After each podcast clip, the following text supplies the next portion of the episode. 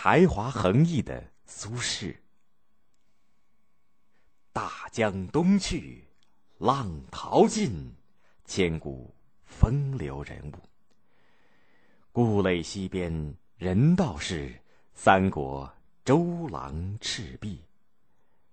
乱石穿空，惊涛拍岸，卷起千堆雪。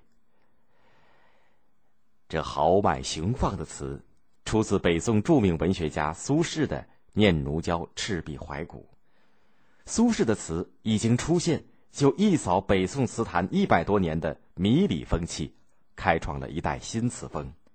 他创立的宋词豪放派，大大拓展了词的表现方式和内容，打开了宋词健康发展的新局面，使词终于成为一种与诗一样流芳百世的文学题材。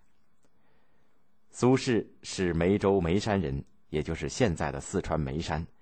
他和父亲苏洵、弟弟苏辙，都还是北宋时著名的散文家，都名列唐宋八大家。后人。把他们父子三人合称为“三苏”。苏轼二十一岁那年，和弟弟苏辙进京考试，结果两个人同时考中了进士。当时的主考官是欧阳修，他一心想选拔一些有才能的读书人，在试卷当中看到一篇论文，题目是《行赏忠厚论》，写得非常精彩。他本想把这个考生定为头名。但是疑心是自己的门生曾巩写的，怕别人说长道短，就定为第二名。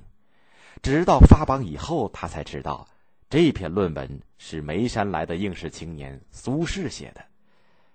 苏轼考取以后，去拜见主考官欧阳修。欧阳修与他交谈了一会儿，更加喜欢这个才华横溢、气度不凡的青年了。事后，他感叹的对人说：“苏轼这个青年。”可以说是善于读书、善于用书了。将来他的文章一定能够独步天下。又说：“我应该赶快退避，让他出人头地。”出人头地的成语就是这么来的。人们听到了欧阳修的这番话，开头很不服气，后来大家看到了苏轼的诗文，不得不信服。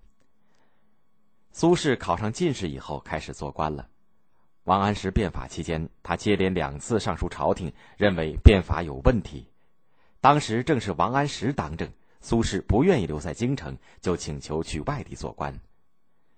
苏轼为官很关心百姓的疾苦，他曾经在徐州、湖州、杭州等地做过地方官，每到一地，总要为当地的百姓做一些好事。他在徐州的时候，黄河在澶州决口。洪水滔天，淹了很多州县，大水很快冲到了徐州，徐州的百姓慌了手脚，富人纷纷出城逃命。苏轼担心富人一跑，民心动摇，就对富人说：“有我太守在，绝不能让洪水进城。”把人心安定以后，苏轼请官兵一道抗洪，修了一道长堤。大雨日夜不停，洪水不断上涨。苏轼在城头搭了一间小屋，日夜住在里面指挥抗洪，即使经过自己的家门，也不回家探望。他派官吏分段防守，终于保住了徐州城。他在杭州的时候，发现西湖淤塞，他奏报朝廷疏浚西湖，动用了二十万民工深挖河床，用挖出的泥筑成了一条长堤，这就是著名的苏堤。长堤筑成了。苏轼又命人在堤上种植芙蓉、杨柳，这样一来，西湖的景色更美了，简直像一幅图画。他曾经写了一首诗，形容西湖在晴雨两种不同的天气当中表现出来的不同风光：水光潋滟晴方好，山色空蒙雨亦奇。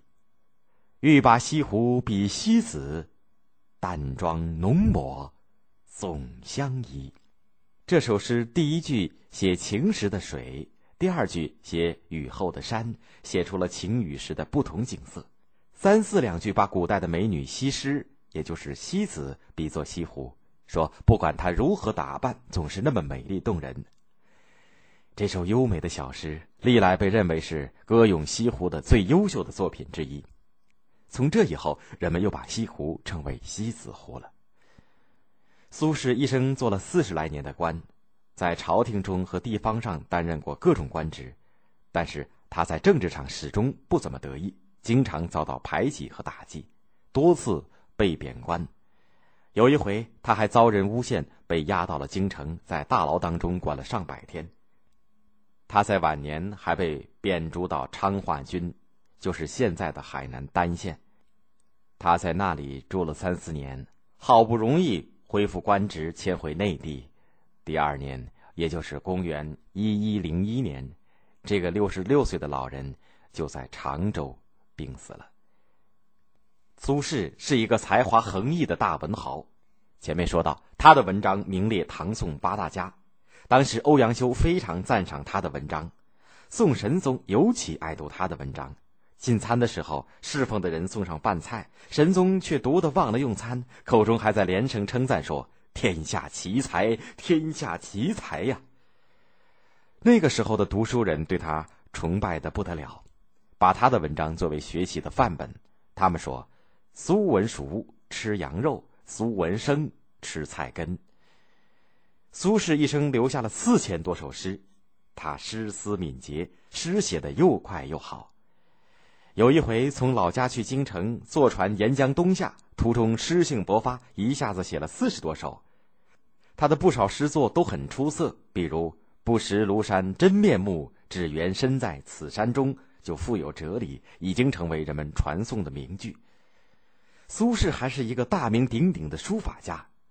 我国古代楷书最重要的流派有颜、柳、欧、苏，也就是颜真卿、柳公权、欧阳询、苏轼。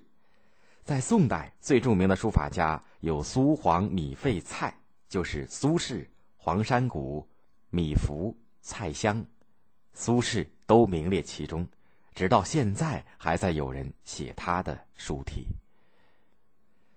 苏轼还是一个很有成就的画家，他善于画枯木怪石，自成一体。传世的不过两三幅，已经都是稀世的珍品了。他自己评价他的画说：“有一幅寒林竹石，已入神品。”说起来，你也许不相信，苏轼还通晓医药学。后人把他这方面的论著。和大科学家沈括的医药书合在一起出版，称为《苏沈良方》。苏轼可真是一个多才多艺的人呐。